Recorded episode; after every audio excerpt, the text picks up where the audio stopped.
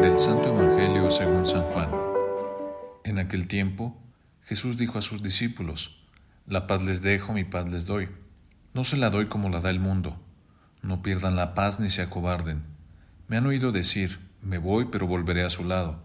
Si me amaran, se alegrarían de que me vaya al Padre, porque el Padre es más que yo. Se lo he dicho ahora antes de que suceda, para que cuando suceda crean. Ya no hablaré muchas cosas con ustedes, porque se acerca el príncipe de este mundo.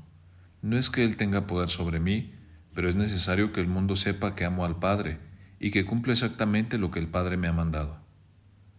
Palabra del Señor.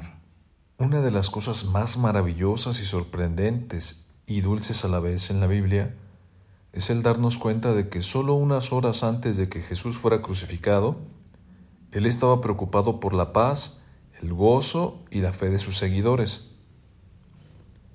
Piénsalo. Él está a punto de ser torturado hasta morir con uno de los medios de tortura más horribles alguna vez ideado, y su preocupación era solidificar la paz y el gozo y la fe en las almas de sus seguidores. ¿Qué hubieras hecho tú si no solo supieras que mañana vas a morir, sino también que serías torturado por quién sabe cuánto tiempo?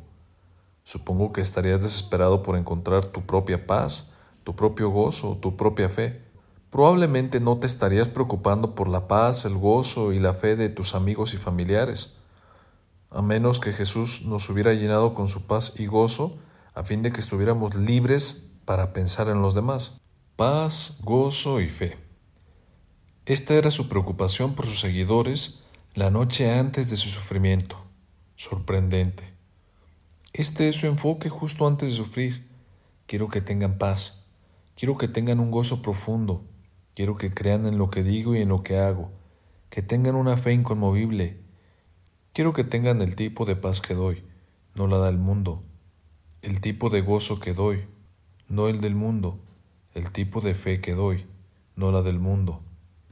Ahora, escoge tu crisis, tu injusticia, la devastación, las drogas, como sea.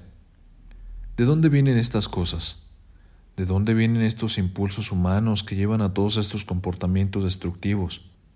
Provienen de corazones carentes de paz en Jesucristo y de la fe de Jesucristo, pero donde ese paz y ese gozo resisten, esos comportamientos son vencidos.